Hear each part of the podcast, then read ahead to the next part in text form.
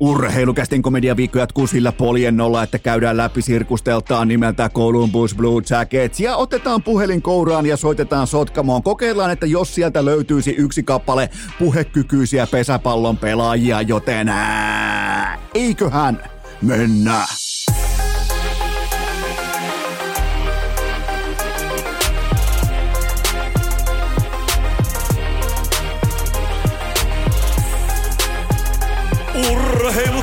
Kutoskausi.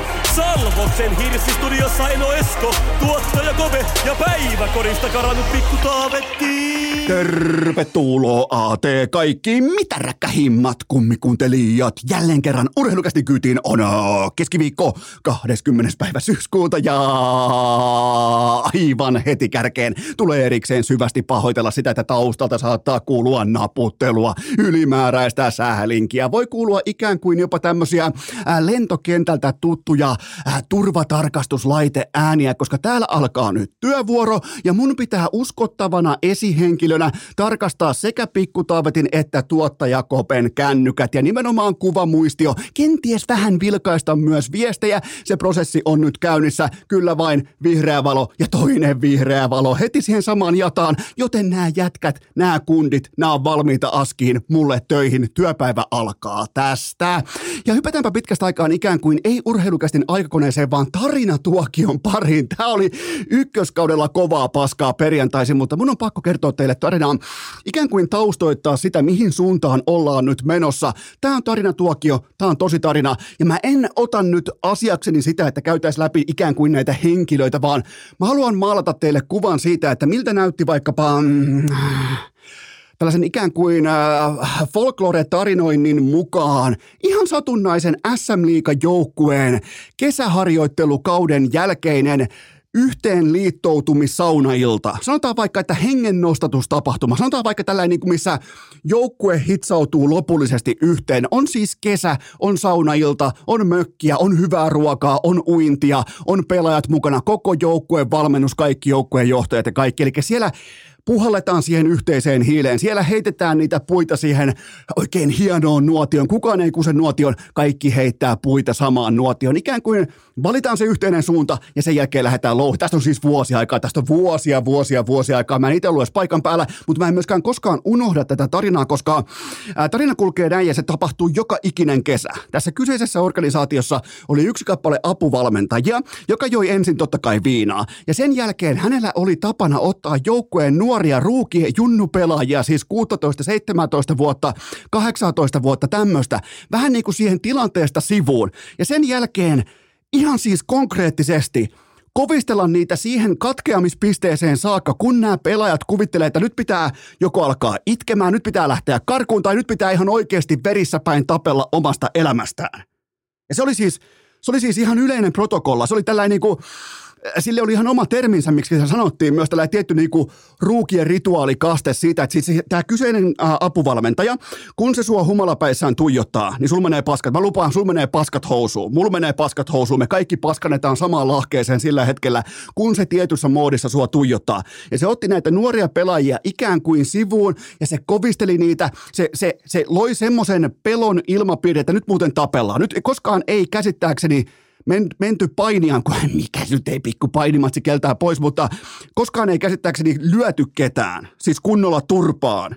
Ni, ni, mutta mentiin kuitenkin sille rajalle, missä se pelaaja joko henkisesti katkeaa tai se on valmis tappelemaan eläkseen. Miettikää nyt, Jokainen nyt voi miettiä työyhteisöä tässä kohdin, kun esimies korjaan esihenkilöasemassa toimiva ihminen tulee sitten nuorille pelaajille käyttäytymään tällä tavalla ja asettamaan niitä tämmöiseen kulmaan, kun niille ei ole mitään apuja. Ne, ne pelaajat on aivan täysin hädissään. Kaikki ei tietenkään siinä kohdin edes ryyppää. Kaikille ei ole edes ikää ryypätä. Ne pälyilee ympärille, että mitä vittua tämä on.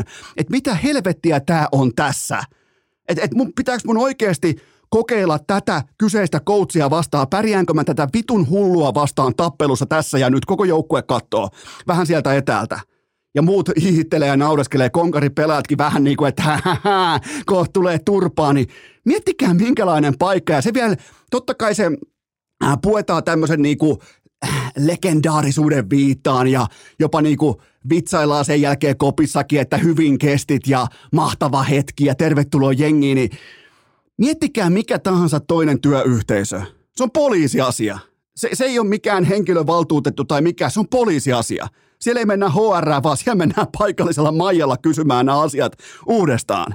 Ja tämä oli siis ihan täysin normaalia tuossa 15 12 vuotta sitten, 10 vuotta sitten, mitä tahansa. Ihan täysin arkikesäinen asia, missä ne ties ne junnupelaajat jo ikään kuin, että kohta muuten saattaa tulla sitten turpaa.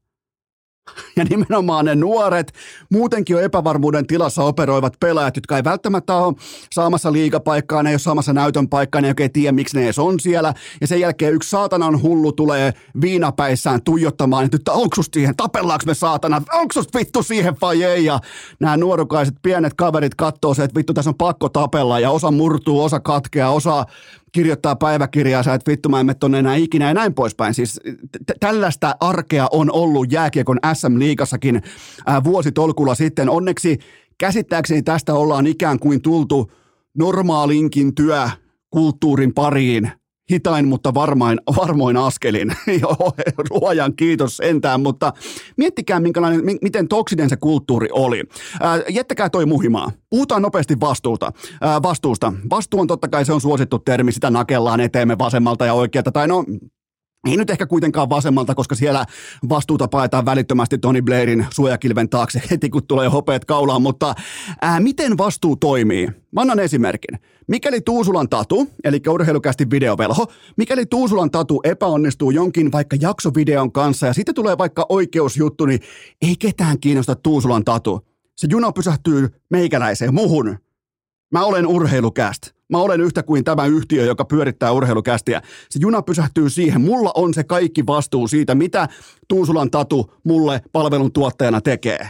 Se kaikki vastuu on mulla. Mun on ihan turha selittää, että mä en tiennyt tai mä en nähnyt tai mä en... Ei, ei. Ketään ei kiinnosta. Absoluuttisesti ketään ei kiinnosta. Se kaikki vastuu silloin on mulla siitä kyseisestä tilanteesta. Joten sitä tavallaan vastuun välttely – sellainen epätietoisuuden esittäminen ja kaikki se, että mä en tiennyt, niin valitettavasti vuonna 2023 se ei sitten tule menemään missään yhteisössä, missään tilanteessa myöskään läpi, joten muistakaa toi SM Liiga-tarina ja muistakaa tämä termi vastuu, että miten vastuu ihan käytännön tasolla myös toimii, niin mennään eteenpäin oikeastaan avaussegmenttiin ja se on se, että mm, Koitetaan yhdessä ymmärtää tapaus Mike Babcock. Se ei nimittäin ole kauhean helppoa. Koitetaan tavallaan niin kuin yhdessä löytää sellainen tietty ajatushautomo siitä, että mitä helvettiä juuri viimeisen viikon aikana kutakuinkin on tapahtunut. Mun oli pakko mennä jopa kevääseen 2018 ja katsoa mun yhteiskuvaa Mike Babcockin kanssa, kun mä olin ryypännyt. Siinä kohtaa oli varmaan ryypätty jo ehkä kuudetta aamua, viidettä aamua ja jumalauta kun näyttää pahalta, mutta se mikä on mielenkiintoista, niin siitä kuvasta eteenpäin, siitä kyseisestä 2018 keväisestä kuvasta eteenpäin, niin musta ei tullut sen tilanteen jälkeen, sen hetken jälkeen, musta ei tullut uskottavaa juoppoa, eikä myöskään tullut koskaan sen jälkeen Mike Babcockista uskottavaa päävalmentajaa. Miettikää, siitä kuvasta eteenpäin. Kummankin sen hetkinen status ja tilanne on rom- romahtanut. Ehkä mun tapauksessa myös ihan hyvä näin. I- ihan siis ok näin, kun katsoo sitä meikäläisen naamaa ja pöhötystä ja kaikkea. Sitä mä näytän ihan jääkiekkoliiton puheenjohtajalta. Mutta siis Mistä tunnistaa häviävän tai heikkotasoisen pokerin pelaajan? Mulla on ollut koko mun aikuiselämäni aika. Mä en ole koskaan antanut sille oikeastaan mitään arvoa, koska se on ollut ihan täysin itsestään selvää. Niin mulla on ollut erittäin eksklusiivinen asema. Mulla on ystävänä, ystävinä koko maailman, ei siis Suomen, vaan koko maailman parhaita pokerin pelaajia, pokeriammattilaisia laidasta laitaa koko sen ajan, kun mä oon ollut itse aikuinen. Ja, ja mulla on ollut todella niin kuin sisärata paikka katsoa heidän pääkoppaansa sillä hetkellä, kun tehdään päätöksiä. Ja mulla on aika tarkka kuva siitä, että mistä tunnistaa häviävän tai heikkotasoisen pokerin pelaajan. Keskimäärin se menee näin, että kun hän alkaa tuntea näkymätöntä painetta ympärillään, hän alkaa kurottaa kohti erinäisiä asioita – toteaa mielessä, että voi vittu kun on jakkara kuumana, että mulla on enää viiden, äh, viiden BBn stäkki, että nyt äkkiä tuplat jostain. Ja kun sä lähdet juoksemaan sun tuplien perässä, niin mm, se on siihen eka aita ja poikki, joten GM Jarmo Kekäläinen äh, toimi Mike Babcockin kanssa juuri tasan kuin häviävä pokerin pelaaja. Hän tunsi jakkaransa kuumentuvan jo hyvissä ajoin, ja hän päätti kurottaa koko kyynärvarren mitalla johonkin, mistä ei ollut lainkaan varma, ja mitä ei välttämättä tuntenut. Mutta kekäläinen tiesi, että nyt mennään olin. Nyt laitetaan kaikki marmorit pöytään, nyt tungetaan kaikki chipit sinne, kun siinä on verkas on se vähän se kaari, niin sen kaaren sisään. Ja sen jälkeen ei voi pokerisääntöjen mukaan enää katsoa taakseen joten mentiin all in. Ja kun sä meet korttipöydässä all in ja sä häviät kaiken, niin mitä tapahtuu? Sun turnaus päättyy siihen ja käteispeleissä sun pinkka katoaa ja sun pitää ottaa hattu kouraan ja lähteä kiikuttamaan kassalta uutta pitoa pöytään. Se on homman nimi. Joten mä koen, että mä osaan kaikkien näiden vuosien jälkeen asettaa amerikkalaisen majorlajien kulttuuri jonkinnäköiseen perspektiiviin. Ja tätä taustaa vasten mä en voi yhtään käsittää tahi ymmärtää, miten ja millä verukkeella Jarmo Kekäläinen sekä John Davidson ovat edelleen töissä tässä kyseisessä hevonpaska-organisaatiossa. Se on mulle aivan täys mysteeri, koska nämä on itsestään, näissä kortit pelaa itse itsensä – kun sä olet kurottaen all in, sä tunnet jakkaran kuumentuvan, sä otat riskin, sä laitat koko sun CVn pantiksi siihen. Sä panttikirjaat jumalauta ihan kaiken, mitä sulla on uskottavuutta liittyen tähän ammattiin, sekä Kekäläinen että Davidson. Ja selkeä sä häviit kaiken. Se sun hevonen ei juokse kisaakaan. Sillä on kaikki neljä jalkaa leikattu poikki kolme viikkoa ennen kauden alkua. Ja silti sä pystyt pitämään sun työpaikan, niin mä tuon vain perspektiiviä. Mä totean vaan, että näin ei ole käynyt mun papereissa ikinä aiemmin. On nimittäin ihan eri asia epäonnistua kuin saattaa koko yhtiö aivan täysin naurun alaseksi. Otetaan välikertaus.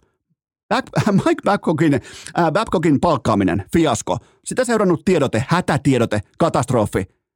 Organisaatiolle aiheutunut haitta, äärimmäisen merkittävä, joten mm, mi- miten, miten näillä herroilla, jotka on absoluuttisia ammattilaisia, miten ne ei ole samasta ovesta, samalla oven avauksella ulkona kuin Mike Babcock?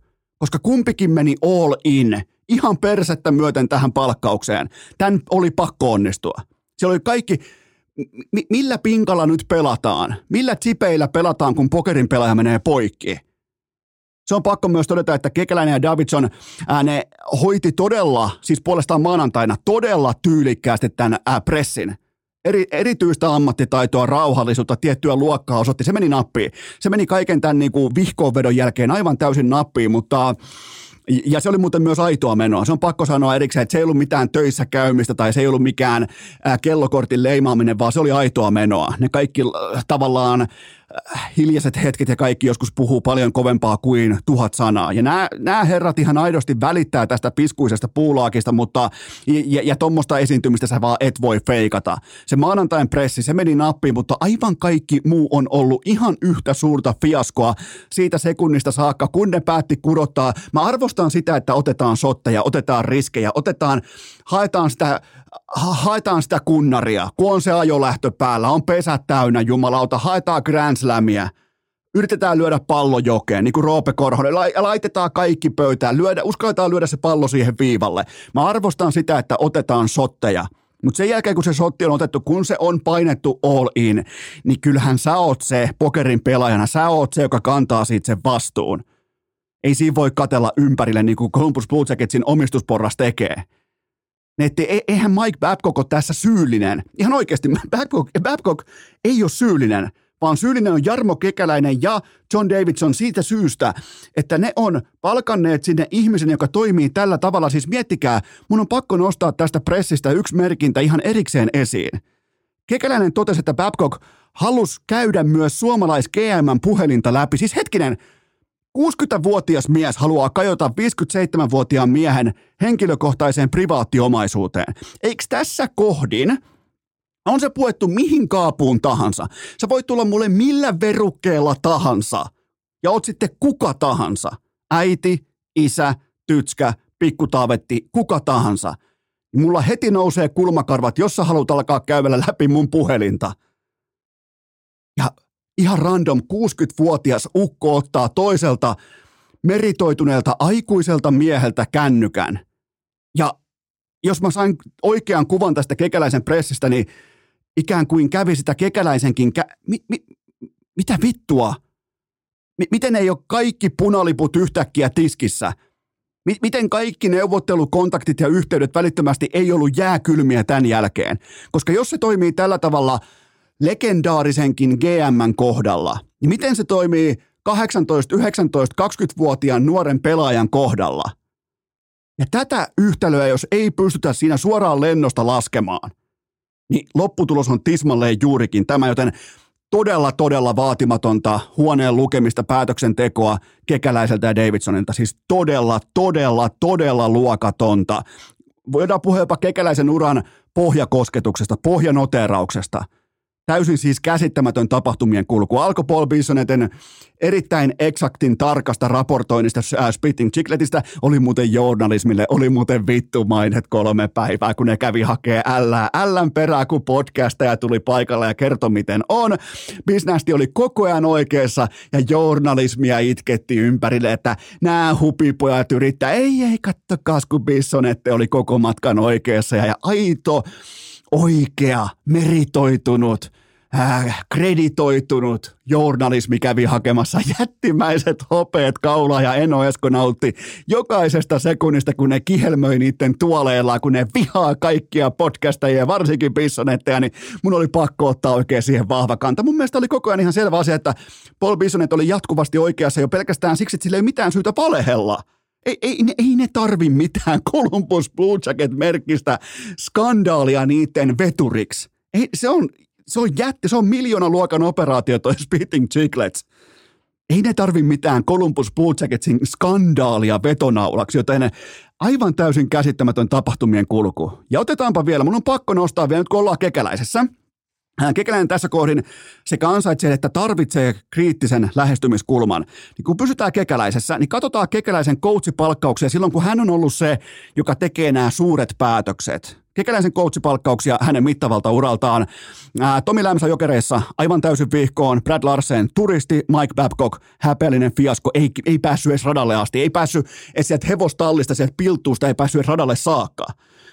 Ja nyt on sitten Pascal Vincentin vuoro, josta kukaan meistä ei osaa sanoa mitään. Joten äh, ja Kekäläinen ei koskaan saanut kenkää. Mulla alkaa selviämään se, että se johtuu siitä, että Kekäläinen ei koskaan myöskään tule saamaan kenkää, koska hän ei voi. Sillä on joku sellainen koskemattomuus, jonkinnäköinen äh, Kyrie Irvingin he, henkisavutyyppinen vitja kaulassa tuolla pukunsa alla, joka ei, se on täyskoskemattomuus, koska näissä tulee kenkää satapinnaisesti aina, joka ikinen kerta, tolla tasolla, tässä kulttuurissa, nimenomaan tossa bisneksessä. Kun sä meet all in, sä oot ulkona, mutta tämä jostain syystä tämä ei koske Jarmo Kekäläistä eikä John Davidsonia. Nimittäin tämä Babcock-skandaali ja fiasko, tämä tulee jahtaamaan niitä vielä pitkään, niitä tullaan, eikä toi, vaikka toi meni nappiin toi maanantain pressi, niin ei se, ei se pöytää siivonnut. Ei, ei, ei, ei se, se, se haitta on jo tapahtunut, joten mm, kuten huomasitte, tätä, tässä segmentissä ei puhuttu käytännössä sanakaan Mike Babcockista, koska hän oli vain lyövä vasara. Se joka, se, joka piti vasaraa kädessä, joka palkkasi tämän kyseisen vasaran aski, oli Jarmo Kekäläinen ja John Davidson. Ja niillä on vieläkin töitä. Miettikää, niillä on vieläkin töitä. Mä en siis, mä en koskaan kannusta, että joku jossain saa kenkää nyt yhtäkkiä.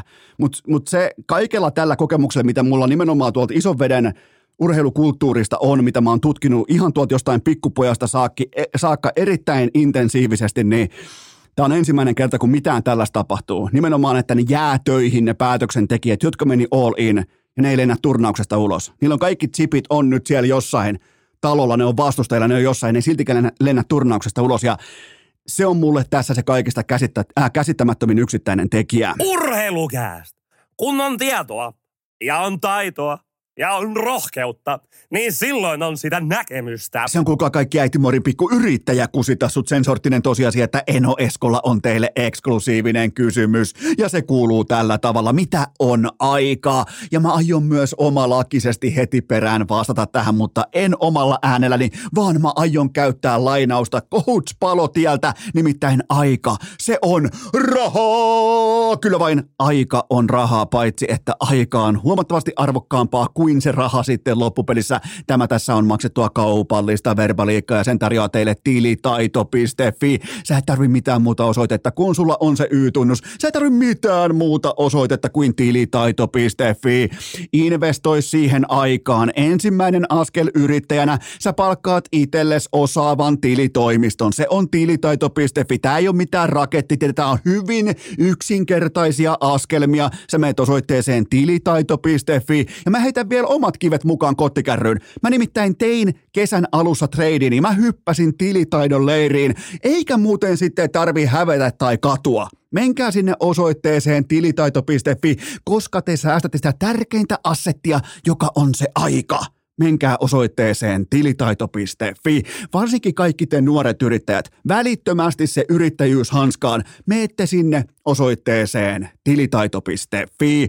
Tähän kylkee myös toinen huippunopea kaupallinen tiedote ja sen tarjoaa liikkukuntokeskus. Kyllä vain Lappeenranta hereillä. Teillä on siellä nyt ikioma liikku. Se on kuulkaa yhtä kuin liikku numero 44 ja avajaistarjous 9 euroa. Laittakaa sanaa liikkeelle pitkin Lappeenrantaa. Nyt vähän atomia ja vetyä sivuun. Ja 9 euroa Avajaistarjous sisältää liittymismaksu ja avauskuukauden alennusta yli 55 euroa. Se on kuulkaa siinä tarjous voimassa sunnuntai-iltaa saakka tai niin kauan kuin materiaalia on tarjolla.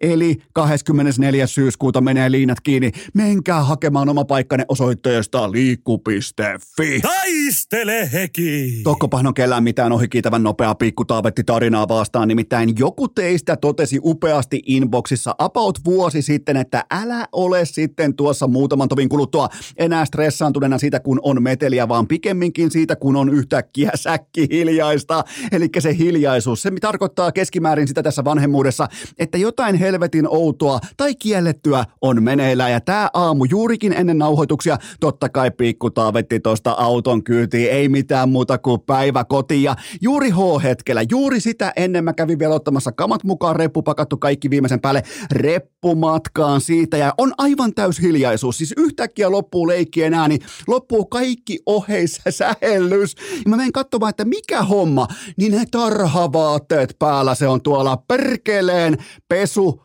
padissa, pesu vannassa, pikku saatanan altaassa uimassa.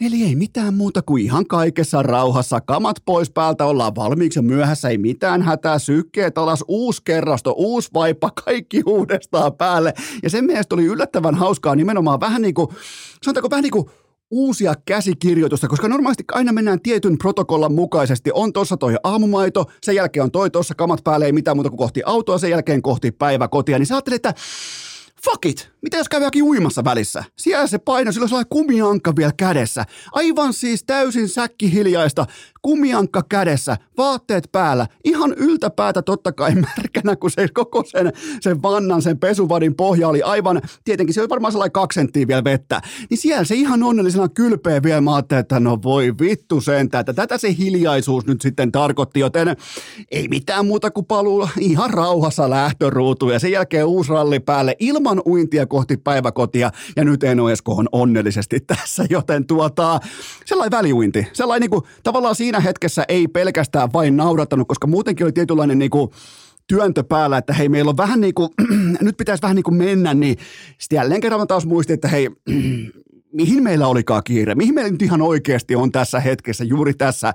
Jos tekee mieli kylpeä, niin kylvetään. Vähän niin kuin Sotkamon mestaruussauna tai se uinti siinä järvessä, niin kun sen aika on, niin miksei mennä sitten ihan huolella, joten tällä erikoinen ää, aamusessio täällä urheilukästin piskuisella Salvos Hirsistudion, ei toki tällä puolella, vaan nimenomaan päärakennuksen puolella, mutta kuitenkin tällä kyseisellä lokaatiolla ja tontilla tapahtuu mielenkiintoisia asioita, mutta nyt yhtä lailla mielenkiintoisia seikkoja on myös tullut pöytään teiltä. Napataan teiltä rakkaat kummikuuntelijat ensimmäinen inbox-pohdinta lavetille. Minkälaista sesonkia odotat Patrick Laineelta tällaisen sirkussyksyn jälkeen? No joo, siellä on ihan kieltämättä ollut tietynlainen nyt eh, syyssirkus niin kuin äskeisestä segmentistä ja eittämättä kävi ilmi, mutta ää, mun papereissa Patrick Laine antoi todella vahvan ensikuvan nimenomaan tämän skandaalin, tämän kohun, tämän fiaskon jälkeen. Ei painu mikrofoneja tai epäselvää tilannetta, sanoi olevansa enemmän innoissaan kuin koskaan. Ja tämä on tavallaan vaivatonta allekirjoittaa tämän kesän tämän energian jälkeen myös täältä etäältä. Mä en tunne Patrick Lainetta, mä en tiedä yhtään minkälainen hän on, mutta mun silmään etäältä nimenomaan ää, videolinssin tai some, somelinssin läpi tarkasteltuna hän näyttää todella hyvinvoivalta ja erittäin energiseltä. Ja se on tässä kohdin, jos puhutaan NHL-jääkiekkoilijan arjesta, niin se lienee kuitenkin tässä kohdin sesonkia kaikki kaikessa. Ja itse asiassa tämä on peräti kiehtovaa, että Laine kiihottuu nimenomaan tästä rengastulipalon mustan sakeasta katkusta. Tämä lupaa hyvää. Tämä Laine is back Näin, jos, jos siellä alkaa ottaa eteen tästä, että koko organisaatio on viimeistä mattoa myöten tulessa, niin jumalauta, tämä lupaa hyvää, mutta siis useimmitenhan näissä tilanteissa johtavat pelaajat, tähtipelaajat, ne enemmän tai vähemmän valitsee hiljaisuuden tai vetoa vaikka jopa perustuslain viidenteen momenttiin, että kun ei, ole pakko, kun ei välttämättä tiedä kaikkea, niin enemmän ollaan hiljaa, niin Lainehan totesi vaan, että jumalauta, I'm so excited. Siis me hyvät alkanut laulamaan, joten mä, mä luen tämän niin kuin todella vahvana merkkinä, ja myös niin kuin johtajuuden merkkinä tähän kohtaan, ja Laine astui heti esiin, ja tavallaan teki silläkin jo selväksi, että nyt ei todellakaan tuijoteta peräpeiliin, vaan tuulilasiin. Siinä on ihan järkyttävä ero, että katsot koko ajan sun elämässä sinne peräpeiliin vai siihen tuulilasiin. Ne asiat siellä edessä on niitä merkittäviä asioita myös huippurheilussa. Mä otan Laineelta todella vahvaa sesonkia kentän keskikaistalla Pascal Vincentin Äh, komennossa. Päävalmentaja Vincent oli muuten Jetsin organisaatiossa silloin, kun Laine vielä äh, teki vähän niin kuin ensi askelmiaan kohti NHLään. Eli tässä on ihan luontainen yhteys välittömästi keltanokka pääkoutsin ja ailahtelevan tähtipelaajan välillä. Siihen, siinä on jonkinnäköinen silta, vaikka se on ohut, se on osittain jopa itse keksitty tässä kohdin, koska piti löytää joku yhteys, mutta kuitenkin nyt on joku yhteys. Nyt on joku yhteys, mitä ei ihan täysin tarvi väsi, vesiväreillä värittää tuohon taululle. Siellä on olemassa tietynlainen taustayhteys näiden toimijoiden välillä. Ja mä otan Laineelta ihan suoraan piste per pelisesonkia sentterin roolissa. Kutakuinkin sellainen 30 plus 50. Ei tu olemaan enää. Muistakaa se, Patrick Laine ei ole pitkä aikaa ollut enää tällainen niin putipuhdas maalintekijä. Ei tule olemaan mikään yhden sirkustempun poni maalinteko-uhkansa kanssa. Enemmänkin se maalinteko-uhka on sellainen sekkivihko, joka avaa hänen syöttö momentumiaan käyttöön paremmin tulevaisuudessa ja sen laine älykkäänä pelaajana osaa myös käyttää, joten tulee olemaan playmaker. Muistakaa, kun kaikki on sanottu ja tehty Patrick Laineesta ja hänen urastaan, muistakaa, hänet tullaan muistamaan enemmän playmakerina kuin maalintekijänä. Se on mun ennuste nyt, kun Patrick Laine on kasvanut aikuiseksi jääkiekkoilijana ja tästä mennään eteenpäin siinä lopullisessa formissa, että mitä hän tulee olemaan. Hän tulee olemaan playmaker. Seuraava kysymys. Sebastian Aho iskettiin NHL Networkin pelaajarankingissa siellä 44. Onko aika kaivaa paniikkinappi pressun alta esiin?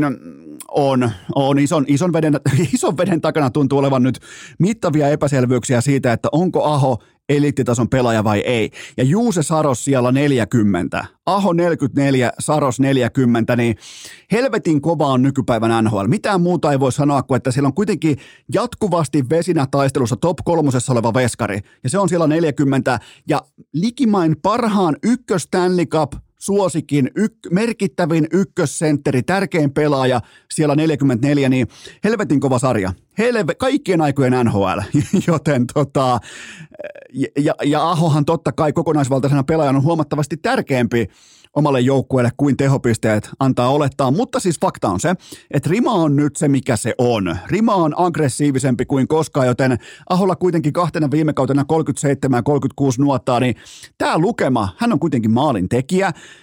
Tämän lukeman tulee olla yli 40 kirkkaasti. Yli 40 maalia vaaditaan, jotta Aho tullaan noteraamaan nimenomaan ison veden takana tähän debattiin, kun puhutaan absoluuttisista kärkisenttereistä, joten hän on kuitenkin, hän on se viimeistelijä tuossa nipussa. Ja se tehtävä tulee myös kantaa. Että, ja sen kanssahan Aho tekee jatkuvasti töitä. Se, se palkkaa omat laukoja, laukomiskoutsit, kaikki nämä viimeisen päälle, että siitä ei jää yksikään kivi kääntämättä, joten tota, mut ei.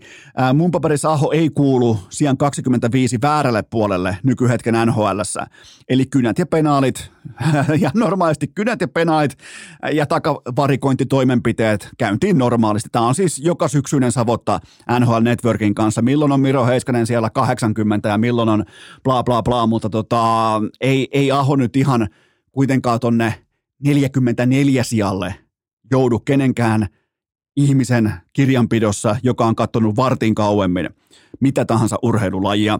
Seuraava kysymys. Joko voidaan julistaa Conor Bedardin tulokaskausi 50 kaappia tai boost-kategoriaan? Voidaan.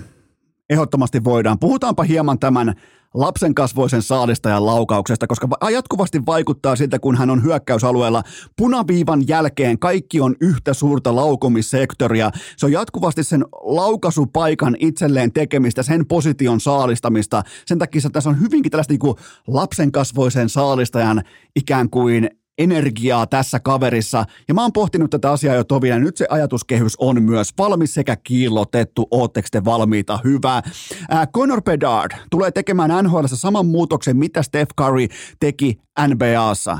Aivan täysin uudenlainen tapa päästää äh, pelivälineestä irti, nopea, huomaamaton, ilmeetön, suoraan liikkeestä ja luoda itse, mä toistan, luoda itse se sivuttaisliike laukauksensa. Sama kuin Steph Curry ottaa sen äh, sivuttaistepin tai muuta vastaavaa, niin Conor Bedard – hän luo sen poikittaissyötön itselleen itse. Okei, se kiekko ei liiku varmaan kuin 30 senttiä. Voi liikkua vaikka 40 senttiä välillä, mutta se on se avain. Se on se avain. Tuukka Raskikin sanoi äh, Spitting Chicletin vieraana, että, että se on jotain sellaista, mistä hän on iloinen, ettei hän joudu enää olemaan maalista. Jotenkin näin sen muotoili, että sun koko se asetelma tai se, se no okei, mulle tulee veskareita vieraaksi nyt ennen NHL-kauden alkua, niin käydään niiden kanssa läpi, että miten, miltä se näyttää veskarin silmin, kun siinä syntyy näin mittava sivuttaisliike, kuten vaikka äh, Pedardilla ja Auston Matthewsilla ehkä vähän lyhyemmässä mittakaavassa, mutta tämä on se tulevaisuus. Tämä on se tapa laukoa. Ja lisää yhteisiä nimittäjä Pedardin ja Steph Curryn välillä. Kumpikin levittää koko hyökkäysalueen heitto- tai laukaisupaikaksi. Ja näin muokkaantuu koko laji, koska sä et voi suhtautua Pedardiin siten, että, että sitä puolustettaisiin ikään kuin ihan normaalia jääkiekkoille, koska se ihan koko hyökkäysalue, se on yhtä suurta laukaisukenttää. Ja mikäli mä olisin tällä hetkellä junnukoutsi, mä en malta olla sanomatta, mikäli mä olisin junnukoutsi, mä pohtisin tarkasti, miten Pedard – tämän kaiken tekee? Mikä siihen on johtanut? Ja mä voin sen verran antaa vihjettä, että hän sai junnuna käsivamman, joka pakotti pitämään mailasta hieman oudosti kiinni ja tekemään tuommoisen erikoisen sisäänvetoliikkeen ennen laukausta, mutta ja se kaikki loi hänelle uskomattoman aseen, siis aivan tähtitieteellisen uskomattoman nopea release tuossa sen laukauksessa. Ja ennakoidaan lisää. Tulevien vuosien aikana NHL ei ole enää yksinkertaisesti aikaa ampua lämäriä. Itse asiassa sä et ehdi edes tulevaisuudessa nostaa edes lapaa jäästä irti lainkaan laukomisen yhteydessä. Se on mun ennakointi. Sun pitää hallita mailan kickpoint ja sen leverake täydellisesti. Sun pitää tietää, miten sun työkalu toimii täydellisesti. Ja siinä Conor Bedard on ikään kuin ensimmäinen tällainen modernin soihdun kantaja, että mitä kaikkea jääkiekkomailalla pystyy tekemään. Nyt ei, nyt ei haeta ilmaveiveä, nyt ei haeta kikkapoikien jotain uskomattomia kärkisvikuja. Nyt haetaan sitä, että miten sä suoritat, eksekyuttaat sun laukasuliikkeen siten, että sä muodostat itsellesi, kun se kiekko on positiossa A, se liikkuu positioon B, se koko se veskarin sijoittuminen on, on ratkaisevasti 30 senttiä päin persettä sen jälkeen, kun Pedard tekee tämän oman liikkeen, liikkeensä, kun se lähtee kämmeneltä laukomaan. Joten mm, se on siinä. Mun mielestä ei ole lainkaan epäoikeutettu odottaa Pedardilta 50 maalin tulokaskautta. 20 minsaa per peli, kaikki yvet kokonaan, se on siinä. Toi laukaus. Se, mä, mä, oikeastaan mä menen olin. Mä, mä, mä, menen, tässä kohdin mä työnnän kaikki mun chipit pöydän keskelle.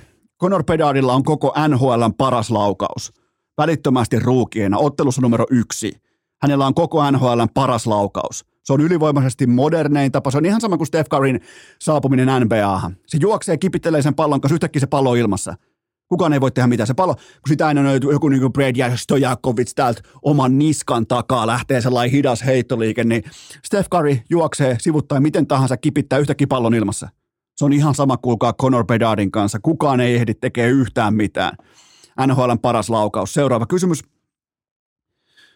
Mikä selittää Putinin fanipojan yhtäkkisen homovihan näiden kaikkien Pride-vuosiensa jälkeen? Putinin fanipoika meni antamaan Venäjällä haastattelu, jossa kysyttiin asioita liittyen politiikkaan ja NHLn Pride-asioihin ja muuhun vastaavaan, niin hän totesi, että mm, hyvä, että NHL ei ole enää Pride-iltoja ja niitä ei pitäisi olla Ovechkinin mukaan missään muuallakaan, joten Putinin fanipoika on näin muodon puhunut. mutta tässä kuitenkin tullaan Putinin fanipojan tiimoilta, tässä tullaan tietenkin kasvatukseen, koulutukseen ja siihen, mihin hänet on pikkupoikana opetettu. Eli ei ole lainkaan sattumaa, että Putinin fanipoika astuu esiin homovihan voimin tukemaan Venäjän kollektiivisia perusarvoja nyt, kun hänen isäntänsä on tappanut kaupungillisen omiaan tuossa hyökkäyssodassaan. Joten tämä on samalla myös arvo tukea Putinille ja koko tuolle hallinnolle, mitä Ovechkin tässä harjoittaa. Alleviivaa niitä arvoja, mitä hän on itse oppinut jo pikku Ovechkinina, joten tuota, mikään ei enää yllätä. Absoluuttisesti yhtään mikään ei enää yllätä. Et sellaista ei mitään muuta kuin Washington Capitalsin fanit ei kaikki on tervetulleita katsomaan. Muistakaa, että kaikki on, kaikki on tervetulleita katsomaan, paitsi ukrainalaiset ja, ja seksuaalivähemmistöt ja muut vastaavat. Muistakaa, kaikki on tervetulleet katsomaan. Teidän kapteeni on siellä. Teidän kapteeni käy, sanoo tällaisia asioita. Muistakaa, Capitals-fanit. Muistakaa. Tähän kohtaan ihan pieni tauko ja sitten jatketaan. Urheilukääst! Onko Ilari Mettälä sittenkin killan todellinen kapteeni? Nyt mennään keskiviikkoon, mutta aivan jokaisen meistä katseet on jo ensi sunnuntaista kyllä vain Pohjois-Lontoon derby Arsenal teurasta aivan pystyyn Tottenhamin. Tämä tässä on maksettua kaupallista verbaliikkaa. Sitä ei kuitenkaan tarjoa Ika, vaan Viaplay. Se on siinä ensi sunnuntaina kello 16 Viaplaylta Pohjois-Lontoon derby Arsenal Tottenham. Se on kukaan 4-2. Se on pommi varma 4-2. Mä en ikinä unohda sitä, kun me oltiin kerran, mä kerron tämän vielä nopeasti. Me oltiin Noosen kanssa katsomassa kyseistä ottelua Emiratesilla. Se peli oli 4-2. Me lähdettiin ruuhkan alta pois. Se peli oli 4-2 ajassa 86 minuuttia. Se peli päättyi 4-4, joten tämä nyt on se 4-2. Tämä on virallisesti, tämä on sekä Arsenalin vuosi, että tämä kyseinen Pohjois-Lontoon derby derbi on 4-2, joten katsotaan se yhdessä. Katsotaan porukalla, otetaan se sunnuntai-iltapäivä, otetaan se ilolla vastaan, kun Arsenal, se teurastaa Tottenhamin, muistakaa val- valioliiga, Bundesliga, formulat, HJK, europelit ja vaikkapa tuli kuumat tiikkakisat, pelkkää ysidarttia koko ajan pöytään. Tää kaikki menkää tilaamaan osoitteesta viaplay.fi ja kohta sitten NHL-kausi sekin osoitteesta viaplay.fi. Urheilukääst! Uskottavuus samalla tasolla kuin Kapasen armeija. Hyppästäänpä Arsenaalin paraatibussista suoraan seuraavaan kysymykseen. Lyödäänkö me hevonen ja koko peräkärry TPSn vierasvoitolle Oulusta nyt keskiviikkona? Ää, juuri katsoin näin asiakkaan asemassa Kulpetin kertoimia, niin siellä oli näemmä huomattavasti laadukkaampi ja paremmin valmennettu porukka jostakin syystä alta vastaan. Eli hunajakulho kutsuu tässä kohdin, mutta ei. Me ei siis ikinä lyödä ei hevosta tai edes peräkärryä keskelle, vaan lyödään jos me lyödään vetoa, me tehdään se äärimmäisen fiksusti ja vastuullisesti. Ja aina panos koko, panoskaalaus, kaikki tämä se ymmärrettynä, eli maltilla, maltilla, maltilla, toisin kuin Jussi Ahokas aikoinaan, muistatte sen legendaarisen videon, tylyjä, tylyjä, tylyjä, armia, saatana, eli maltilla, maltilla, maltilla, mutta siis mä lyön erittäin mielelläni tällä hetkellä mun roposia yliarvostettua kärppiä vastaan. Ihan siis kevyesti. Lauri Marimäki näyttää jatkuvasti siltä, kun hän pysähtyisi kerran vartissa pohtimaan Rooman valtakuntaa. Siis se äijä vaan pysähtyy paikalle ton koutsaamisensa kanssa ja se joukkue näyttää tismalleen samalta siellä kaukalossa. Mä korostan sitä, että mä en nyt huutele mistään takapenkiltä. Mä ilmoitin jo viime keväänä, että Marjamäen kärpät ei tule voittamaan yhtään mitään myöskään kaudella 2324. Kasvot voi menettää vain kerran. Sä voit joutua vain kerran siihen positioon, että siellä pitkin, äh, pitkin leviä tai jotain rukaa tai yllästä ne pelaat hihittelee sulle siellä minttukaa kaakaon äärellä. Että sä oot yleinen vitsi niille. Se voi tapahtua vain yhden kerran. Sen jälkeen se on yhtä silmien pyörittelyä ja pelaajien naureskelua ohjatuilla kävelylenkeillä jossain kesken bussimatkoja, joten Tämä kaikki oli nähtävissä, tämä kaikki oli ihan selkeästi etukäteen ennustettavissa, mikään ei ole yllättänyt. Kärppien alussa ei ole yllättänyt yhtikäs mikään, varsinkin se, miten pelikans teurasti nämä epäpikkupedot tonne Askiin lauantaina, niin se kertoo mun mielestä koko kuvan siitä, että toi joukkue, se voi olla juhlapuheissa yhtenäinen ja kumppanikirjeissä voi olla taisteleva ja se voi olla piskuinen ja se voi olla vittu vaikka mitä, mutta tuolla kaukalossa se näyttää päävalmentajaltaan, joka pysähtyy pohtimaan jatkuvasti Rooman valtakuntaa, joten kyllä vain keskiviikkona TPS. Seuraava kysymys. Täyttääkö se kansallisen hätätilan mittakaavan, kun Härski Hartikainen meni treidaamaan sunnuntai-siivet juustoleipiin? Äh, kyllähän tässä on muutenkin syytä nyt asettaa koko Kuopio kuumalle jakkaralle. Miettikää, ensin Iivo jättää maajoukkueen, tämän jälkeen Kerttu enää missään, nyt Härski treidaa siivet pois. Tähän vielä ynnätään se, miten Kalpa otti 06 kalakukko nokkaansa Porissa. Mitähän seuraavaksi? Mä kysyn vaan Kuopio, mitä seuraavaksi?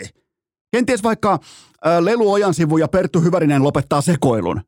Ilkka Herola aloittaa urheilu. Mitä, mitä tapahtuu seuraavaksi? Kertokaa mulle, koska Kuopio tässä kohdin niin erittäin vahvasti hotsiitillä, kuumalla jakkaralla. Härski. Sunnuntai-siivet, NFL viikko numero kaksi. Ja sulla on fonduepata siellä. Härski. Koko Suomi luotti suhun. Fonduepata härski. nyt vähintään 20 hottia siipiveikkojen, mä, mä lähetän sulle siipiveikkojen kastiketta. Mä, mä, mä lupaan härski. Sä kuuntelet tämän kohan. Mä lähetän sulle siipiveikkojen kastiketta. Nyt tullaan pois sieltä Fondue padan ääreltä härski. Härski. Eli kyllä, niin kauan kuin härski ei palauta sunnuntai-siipiä mukaan katalogiinsa, niin urheilukästillä on kansallinen hätätila pykälässä. Panikkinappula on kaivettu pressunelta ja eiltä ja otettu lasikupuki siitä päältä pois. Eli kyllä tämä on, tämä on vaativa, tämä vakava tilanne. Seuraava kysymys.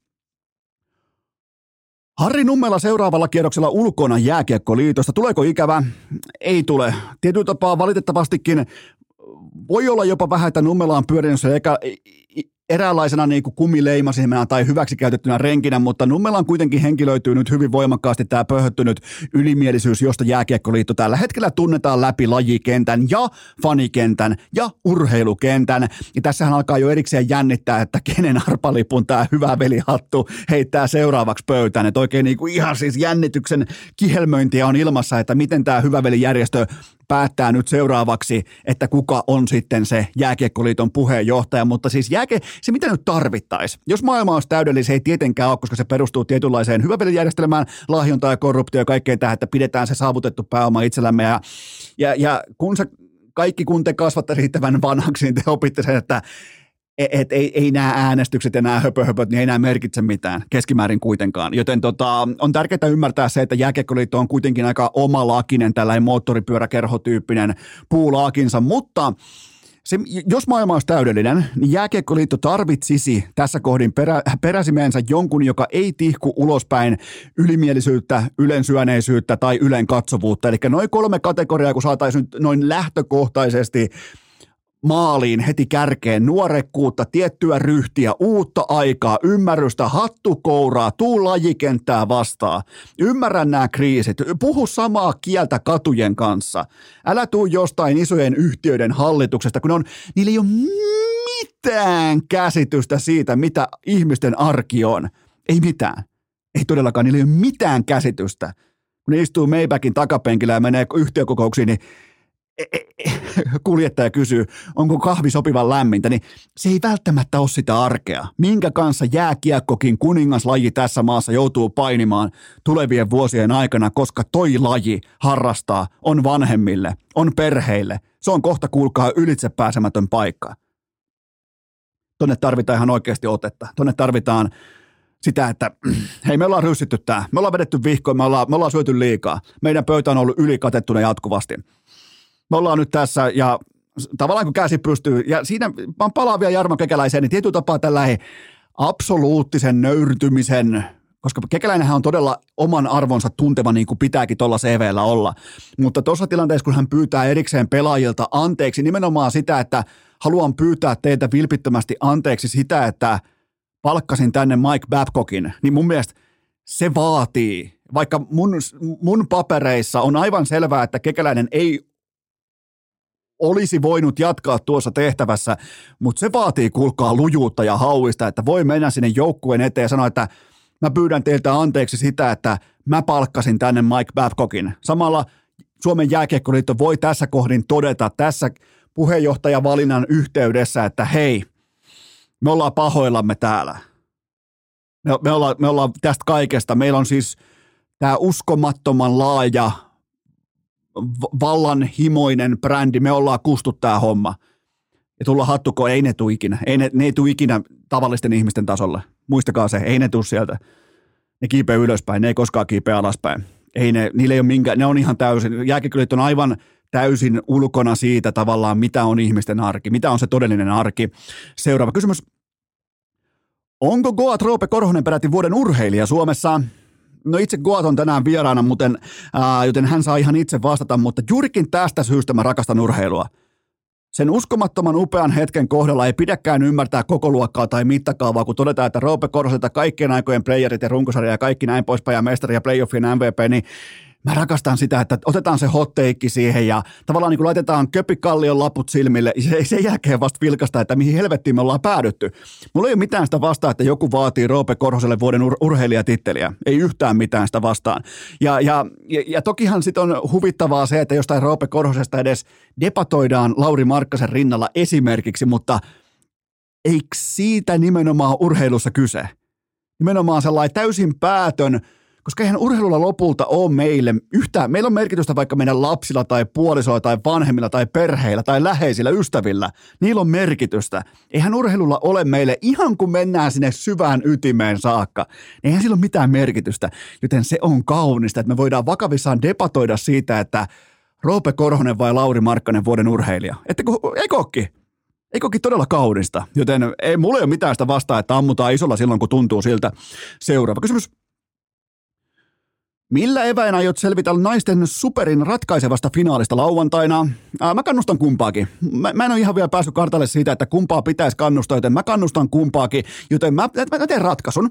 Mä pupellan Laukon torilta haettua mustaa makkaraa sekä juo lämmintä tölkkikarhua, niin silloin mä tavallaan kannustan saman aikaan sekä Tamperetta että Poria. Kaikki neljä finaalia, nyt tulee muuten pesäpalloanalyysiä sitten. Kaikki neljä finaalia menneet lätkätermeen jatkoajalle saakka, joten tokkopa tässä nyt on syytä odottaa lauantaille muutakaan, eli eiköhän mennä, mennä jopa kotituslyönti kisaan saakka tai vähintään sitten niin sanotusti lisäreijille tuossa golftermeen. Mikä se muuten on? Lisäväylä, lisäreikä, jotenkin näin poispäin, mutta erittäin tasaista, ihan millipeliä kaikkien aikojen ohuimmat marginaalit, mitä voi olla, ja todellista huippurheilua, siis todella oman arvon tuntevaa huippurheilua kummallakin organisaatiolla, häkit täynnä, katsomot täynnä, tunnelma sata, joten Tampereen kauppihan on siis pur, pururataa myöten sold out lauantaille, joten eiköhän, me, eiköhän, eiköhän urheilukästä family tee nyt semmoisen sopimuksen, että me, me katsotaan telkasta, Yle näyttää, ei tekosyitä, ihan älytön tunnelma ja tällainen niin sonnittaren haju ilmassa – mieletön meininki, joten naisten pesis. Jos et ole tähän saakka katsonut, niin kato ihmeessä. Anna vilpittömän suosituksen. Varsinkin nämä aina syyskuun playerit, finaalit naisten pesiksessä, niin ihan älytön meininki. Todellista huippurheilua. Suosittelen erittäin voimakkaasti ja vilpittömästi. Seuraava kysymys. Suositteletko delfiinien nussimisääniä akillesjänteen kuntouttamiseen? Totta kai, eikä tämä nyt rajaudu vain akillesjänteisiin, vaan näin niin kuin lääketieteen lisensiaattina voin todeta, että tällä paranee mikä tahansa ruumiin osa. Eli Aaron Rodgers, New York Jetsin tähtiluokan, MVP-luokan pelirakentaja, hän vaikutti jo muutaman tunnin ajan loukkaantumisensa jälkeen pelottavan täysipäiseltä, mutta mm, kun hän antoi siis länsimä, länsimaisen lääketieteen leikata jalkansa, mutta sitten, sitten, sitten, sitten, hän siis kuntouttaa omaa kinttuaan, omaa akillesjännettään, leikattua jalkansa. Hän kuntouttaa sitä delfiinien pariutumisääntelyvoimin, voimin, eli kaiuttimista tulee delfiinien panemisääniä, totta kai. Mitä muutakaan sieltä voisi tulla? Ja siihen vielä Joe Rogan roinapäissään huuhottamaan taustalla, niin kattaus on valmis, joten Aaron Rodgers, mä pelkäsin, että me ollaan menetetty hänet. Hard, Knocks, Hard kaikki tämä ja vähän niin kuin salonkikelpoinen Aaron on nähty tässä, mutta mä voin nyt virallisesti taas onnekseni voin todeta, että Aaron Rodgers is voimakkaasti back. Ja on muuten sitten ihan varmaa, että Rodgers palaa askiin vielä. Tähän se ei lopu. Egomaanikot ei ikinä lopeta uraansa horisontaaliasennossa. Joten se ei lopu tonttiin. Se ei ihan varmasti lopu siihen, että istuu ilman toista akillisen että keskellä kenttää, vaan kyllä se tulee takaisin ja on sitten delfiinien nussinalla tai ilman, mutta hän tulee takaisin. Ja mielenkiintoinen muuten sitten nähdä, että miten se jalka liikkuu, koska se on kuitenkin viimeiseen kahteen vuoteen se on romahtanut se sen liike siellä poketissa. Ei pysty karkaamaan missään olosuhteissa ketä, keneltäkään enää, joten tämän jälkeen sitten, niin, kun on kuunneltu delfiniseksiä nyt ihan riittävästi tuossa, niin en tiedä, mutta onneksi tämä Rogers on näiltä osin voimakkaasti back. Seuraava kysymys. Mitä arvelet, miten NFL valkopesee Nick Chapin karmean polvivamman syy-yhteyden? Se oli kammottavaa katsottavaa, siis hyi saatana. Ny, nyt ei auta edes delfiiniporno. Nimittäin Minka Fitzpatrick ties tismalleen, mitä hän tekee. Eli äh, äh, tota, Nick Chubb juoksee tavansa mukaisesti voima juoksee pallo vasemmassa kädessä ja yrittää, yrittää roi, stiff armata, eli työntää etämälle taklaavaa pelaajaa, joka on siis pelaaja numero yksi, ja minkä Fitzpatrick aistii tämän pelaajana numero kaksi sieltä taustalta. Hän tulee ulkopuolisena mukaan siihen taklaustilanteeseen ja lähtee etsimään polvea ja löytää myös koko kroppansa hyökkäys tavallaan niin kuin tällaisella, niin kuin, miksi sitä voi sanoa, launchaus-tyyppisesti hän löytää sen vastustajan polven, joka on just löytämässä kontaktin ää, nurmeen, ja sen jälkeen siihen syntyy pitotila, ja sen jälkeen se jyrää siitä polvesta läpi. Tämä on nimenomaan sitä, kun linkkari taittuu väärään suuntaan tyyppinen tilanne, joten se ei yhtään tuon pahemmalta voi näyttää enää. Älä katso, älä laita Twitteriin vaikka hakusanaksi ää, Nick Chubb. E, en suosittele todellakaan, joten tota, ja, ja näin se nimenomaan tehdään silloin, kun halutaan lopettaa jonkun ura. Ei siis vain kautta, vaan mahdollisesti koko ura. Divisionan kesken ei totta kai silloin ei peruutella, mutta onhan se nyt ennenkin, tässäkin matchupissa siellä on ennenkin hakattu vihulaisen pelaaja va, vaikkapa kypärällä mutta olihan, olihan tämä ihan saatanan likasta. Vielä Minka Fitzpatrick pääsee vielä safetyn positiosta katsomaan, mitä hän tekee, ja sen jälkeen ei vie sitä taklausta sinne yläkroppaan tai vie sitä pelaajaa alas, vaan lähtee etsimään sitä vasenta polvea ja löytää sen koko kroppansa, sellainen oikein kunnon niin kuin, sellainen sellainen, sit on tosi vaikea edes kuvailla, että miten, miten se junttaa kohti sitä polvea, koska se ei hae, hae tai etsi yhtään mitään muuta kuin sitä polvea siinä tilanteessa, joten kyllä tämä oli, tämä oli oikeasti aika, aika mykistäväkin tilanne, mutta ei, eiköhän, e, mä uskon, että NFL tarkastelee ottelunauhaa vahvassa syväkyykyssä ja toteaa, että AFC North Football is back. Et silloin kun on, silloin kun no love lost between these two teams, niin silloinhan tota, se on joskus tätä. Ne varmaan jotenkin niin toteaa tälle, että pojat on poikia, tämä on bla bla bla, mutta kyllä tämä oli ihan, tämä oli ihan selkeä tapaus, miten haetaan – mukamas sääntökirjan puitteissa sitä etkeä, että voidaan tuhota vastustajan koko ura näin, näin muodoin ja mitään muuta ei haettu. Se, joka väittää jotakin vastapalloa on aivan täysin väärässä, joten olihan toi ihan kauheata. Seuraava kysymys. Tuleekohan Suomeen joskus sellainen jättikonsertti, johon myös Eno Esko onnistuu naaraamaan pääsyliput? Haista vittu siis. Ää, Coldplay ei lähelläkään. Silloin se mun, se mun marssiva, vasemmalta oikealle marssiva, se ukkosin ruudulla, niin se ei päässyt lähellekään maalia ennen kuin kaikki neljä keikkaa oli sold out. Ja PMMPssä tuli hyytyminen maaliviivalle, eli tämä mun ukko pääsi sinne maaliin saakka. Sen jälkeen mä pääsin sinne lippukauppaan. Sen jälkeen mä pääsin valitsemaankin vielä, hei tossa on hyvät tiketit, mä ostan noin viisi kappaletta, kiitos. Ja sen jälkeen tulee, kun mä oon jo siellä kaupassa, mulla on siinä mun ostoskorissa, siinä on vähän banaaneita, siinä on vähän retiisiä, siinä on vähän salaattia, siinä voi olla vaikka kanapaketti. Mä menen siihenkin hihnalle, mä laitan ne siihen hihnalle, siinä on se kassahenkilö, ja mä laitan ne siihen hihnalle. Noin ne on nyt siinä, ne liukuu sinne kohti sitä piippauslaitetta ja näin poispäin, niin sen jälkeen ilmoitetaan, että se sanoo se kassahenkilö mulle, katsoo mua silmiä ja ilmoittaa, että oikein niin kuin kuiskaa, että sä et muuten vittu osta täältä yhtään mitään. Suksi vittuu täältä saatanan köyhä pyörimästä.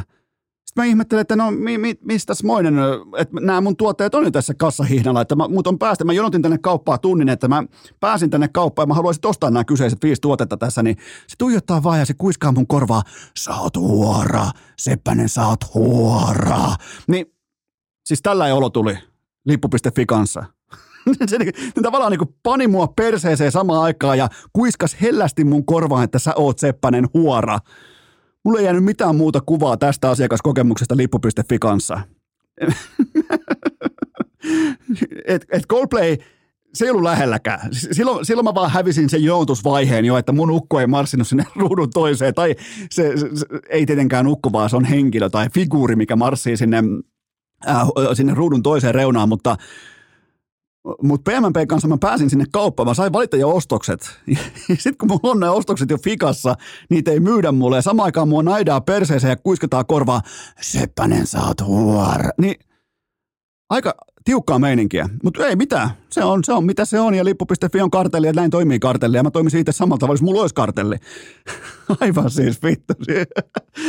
Normaalistihan tässä niinku suuttuisi tai järjestäisi jonkun someraivon tai olisi vihanen tai pettynyt tai vastaavaa, koska PMP-liput on kuitenkin mulle, toisin kuin Coldplay, niin, niin ne, ne, edusti jonkinnäköistä niinku tällaista sieluarvoa mulle, niin e, en mä voinut mitään muuta kuin nauraa. Siis eikö oikeasti lippu.fillä ole minkään näköistä valmiutta myydä niiden ydintuotetta, eli pääsylippua. Tämä oli siis niin, mä olin niin syvän nussitussa tilassa – siinä kesken työpäivän, yhdeksästä johonkin varmaan yhteentoista mä pudjasin sen asian kanssa. Menetin kaksi tuntia mun työpäivästä sillä, että lippu.fi nussii mua perseeseen ja huorittelee korvaan samaan aikaan. Mä kävin varmaan ne, ne tiketit kävi varmaan 45 kertaa siellä kopassa. Mä menen joka, aina hattukoudas uudestaan siihen samalle, äh, samalle kassalle, että no niin, nyt tämä homma toimi. Tohon no ei mitään muuta kuin ostokset tuohon Hiinalle ja Hiina lähtee liikkumaan ja sen jälkeen taas mennään. Sen jälkeen se katsoo tuijottaa kuin Adepisi aikoinaan kylmässä ringissä ja sen jälkeen pannaan perseeseen taas niin kovaa, että kattilat lentää pitkin kämppää, joten tällainen niin asiakaskokemus liittyen lippu.fi-palveluun, joten tota, ei, tänne ei tule sellaista konserttia, sellaista jättikonserttia ei tule, johon mä saan näköjään pääsyliput. Kaikkeni teen. Nyt voi sanoa, että nyt, nyt jäi ihan kaikki, sekä Coldplayn että varsinkin PMPn kanssa oli kaikki valmistautuminen viimeisen päälle. Kaikki tuottajakopen ulkoilutukset, pikkutaavetin tarhaan vieti, kaikki oli ihan viimeisen päälle mitotettu. Kaikki oma ruokailu, kahvi siinä, ihan siis täys fokus siihen. Kaksi, kolme, mitä mulla oli neljä laitetta jonossa ja kaikki läpi ja yhdestäkään ei voinut ostaa, vaan otetaan vielä kerran kamat siinä hihnalla se tuijottaa mua se myyjä. Sen jälkeen mua pannaa perseeseen ja se kuiskaa mulle, Seppänen, sä oot huora. Joten tota, semmoista, semmoista osoitteessa lippu.fi. Vittu kun meni hyvin. Ei mennä sitten keikalle. Mä menen sinne, mä menen sinne Demari Kalliolle istumaan. Kyllä, mä menen Demari Kalliolle istumaan. Mä saan kaikkien biisien sanatkin ulkoa, niin ei tarvi olla ihan tarkkaa kuvaa siitä, että mitä kappaletta vedetään, koska mä pystyn vetämään ne kaikki mukana anyway joka tapauksessa. Mennään Demari Kalliolle istumaan, saatana. Sielläkin lippu.fi tulee vielä siihen viereen istumaan ja vielä kerran toteaa mulle, Seppänen, mehän sanottiin, sä oot huora. Joten tota, tähän kohtaan ihan pieni tauko ja sen jälkeen Roope Korhonen. Eteenpäin! Osa kuuntelijoista eittämättä pohti, että missä me tällä hetkellä ollaan. Me ollaan Vekaranjärven virka-apupartion kanssa etsimässä kaikkien aikojen kotimaista pesäpallon pelaajaa, Goattia, Vuohta. Ei meinaa löytyä mistään, mutta nyt vihdoinkin laadukkaiden yöunien jälkeen hän on täällä. Roope Korhonen, tervetuloa urheilukästiin. Kiitoksia paljon. Missä, voitko kertoa kuuntelijoille, että tota, mi, mi, miten, miten on mennyt viimeiset tunnit tässä, koska nyt me ollaan tässä, tuottaja Kopea Pikku Taavetti, me ollaan etitty sua nyt aika voimakkaasti tässä pitkin, pitkin aamua. Mikä on siis itsestään selvää, koska mähän otin tässä nyt tietoisen riskin, kun lähdetään kesken mestaruusjuhlien ikään kuin tekemään sisältöä, niin, niin silloin pitää pystyä kantaa tietty niin kuin stressi- ja riskitaso, mutta kerro vähän kuuntelijoille, että missä mennään. No ei mitään tässä tota, mökin, mökillä tuli oltua noja, nojatuolissa tota, niin viime yö semmoisessa vähän hassussa tai muutama tunti hassussa asennossa ja aamulla, aamulla siinä asuu aika lähellä tota katikultia mökkiä, niin ajattelin sitten, että kävelepä kotiin ja nukkumaan, kun sytte niin paljon, niin ihan, ihan rehellisesti unilla on. Unilla olit ja nyt on sitten täysin levänneenä tässä askissa, mutta voitko myös vahvistaa kuuntelijoille, että tällä kertaa häntä ei murtunut? No tällä kertaa ei ole ainakaan vielä häntä murtunut onneksi, mutta siinä oli semmoinen, että kun se, se murtui sen vuoksi, kun tota, en löytänyt kotiavaimia silloin aikana, niin mä sen verran vahingosta viisastunut, että mulla on avainboksi tuossa oven veressä, niin mä ei tarvi enää niitä ehtiä. Niin ainakin, ainakin se tuota, niin on nyt riski vähentynyt. Ai sä otat vähän niin kuin yhden väliaskeleen kohti älyluukkoja, eli nyt te olette tämmöisessä niin kuin mökkivuokraajien avainboksikulttuurissa, ja seuraavaan sitten ihan älyluukko, eikö näin? No siihen, siihen suuntaan katsotaan pitää mennä, mutta tota, kyllä se niin kuin tuo sanottu tuo avainboksi siinä mielessä, että aikaisemmin oli grillin sisällä ne avaimet aina tuota, niin ne unohtaa ne silloin tällöin laittaa, niin nyt on niin otettu jo niin selkeästi kuitenkin eteenpäin yksi asia. Ja jos joku kuuntelija pohtii, että mi- mihin me nyt viitataan, niin siihen kun Roope Korhonen oli, oli jossain vaiheessa oli yllättäen sivussa jonkin vamman takia, niin se oli murtunut häntä luu ja tapahtui, oliko se sun polttarit ihan? Ne oli kyllä ihan omat ja, ja tuota, tuossa, tuossa kotona niin onko se sitten tosiaan ulko saanut auki, niin sille vähän niin kuin tuskastus ja niin kuin rojahi istumaan ja tuohon talon koristelista ja paks. no, tuota, siinä, siinä, oli vielä semmoinen hauska sillä kaudella, sillä kaudella sitten, että tuota, mullahan murtu peokalo siinä vielä, vielä sen jälkeen. Tota, Tämän mä sanoin sitä kellekään, kun en viittinyt tuota, niin ennen sitä ruveta kertomaan, niin se oli niin hiusmurtuma pelasin sitten semmoisella, semmoisella peukalolla ne pudotuspelit. Okei, eli sulla oli siis häntäluu ja peukalo paketissa. Menikö se peukalokin polttareissa? No se meni itse asiassa puoliväli eräsarjan jälkeen, kun ruvettiin juhlimaan voittoon, niin ei vitsinyt enää paljasta. Okei, täältä, löytyy mielenkiinto. Toki jos pelaa 40 vuotta pesäpalloa ja voittaa 90 mestaruutta, niin kyllä sieltä niitä tarinoita löytyy. Mutta kuule Roope, mä oon tehnyt nyt sun puolesta, mä tiedän, että sulla, tänä aamuna sulla ei ole voimakas matematiikka pää, joten mä oon tehnyt sun puolesta matematiikkaa, niin mä laskin näin, että ää, jos tollainen suurin piirtein per pelaaja menee sellainen kymmenisen tuntia per mestaruus, aina kun ollaan yhteensä mestaruussaunassa siinä päivien mittaan, ehkä tuollainen kymmenen tuntia, niin sä oot tehnyt tämän läpi nyt 13 kertaa. Tämä on totta kai nyt vielä käynnissä tämän vuoden mestaruuden juhlinta, niin sä oot viettänyt sun elämässä aikana liki kuusi täyttä vuorokautta mestaruussaunassa, niin saisiko tähän jonkinnäköisen kommentin? no joo. Tuolle, tuolle kun, tuolle, kun tuota, niin pyöritin laskettaa, niin onhan se ihan hirveä ja huik, huikea määrä ja tota, se, se on niin kuin, se on hassu, miten tuo aika menee niin nopeasti ja, ja minkälaisia niin kuin eri tarinat on ja aina muistella niin kuin eri joukkueita ja miten on niin kuin, tai itse tietysti kun ollut niin mukana tuossa, niin muistelen. Kyllä se niin kuin aika menee nopeasti ja on huikeita, niin kuin, huikeita niin kuin, tuota, niin, juttuja ja sehän se niin mestaruuden tavallaan voittamisessa niin kuin omalla tavallaan hienoa, että ei tarvi jossitella eikä selitellä kellekään mitään. Se on niin kuin aina ollut semmoinen itselle. Se on semmoisen niin oikein mukava rauha saa fiiliksen ja lepposa olo ja ei tarvii sitä, jos sitä, jos tätä, jos tuota peliä käydä läpi, niin, niin, niin se on niin kuin semmoinen hieno ja onhan se huikeita niin kuin tarinoita, tarinoita ja niin kuin ihmisiä takana, että nyt niin kuin tänäkin vuonna esimerkiksi sille Kuosmasen Mikko tuli pelijohtajaksi ja sai sen, sai sen kruunun, mikä hänelle niin kuin kuului ja Aapakosken Jussi, Jussi tuota, niin perhe asuu muualla ja pari vuotta asunut täällä niin kuin, ihan vain pelkästään tämän pesiksen takia tullut. Ja, ja sitten yhdestä asiasta minä olen aika iloinen, kun ainahan niin kuin tämmöinen pikkuinen, pikkuinen vahingon ilo pitää olla, niin tuota, meillä kun tuo tukka lähtee ekamestaruudesta, niin kotro on menossa ensi kuussa naimissa ja se tuleva morsia sitä vähän pohti, että miten käykö se tukka lähtee. Mutta se, on se, se, se, on se riski, jos alkaa menemään naimisiin niin kuin jymyn pelaajien kanssa, niin useimmiten tukka lähtee. Joo, oli kerennyt suoratella vissiin sitä tämän kesän aikana sitä ajatus, että näin tässä voi käydä. Miina, mitäs, miltä se tuntuu, kun on suurin piirtein viettänyt, ää, nyt totta kai Aapo, Aapo Komulainen, teidän tähtilukkari ja yksi joukkueen tärkeimmistä pelaajista ja johdattaa teidät mestaruuteen, niin sä oot suurin piirtein ollut hänen isänsä kanssa juhlistamassa tämän Aapon varpajaisia joskus aikoinaan, niin varmaan jonkin verran niin kuin myös perspektiiviä tässä isossa kuvassa. No joo, kyllä se niin kuin, tota, ensinnäkin kyllä ne on niin, niin samankaltaisia nämä isät ja pojat, että me tässä itse asiassa laskettiin, tehtiin vähän matematiikkaa, niin minä olen kuuden isän ja pojan kanssa pelannut samassa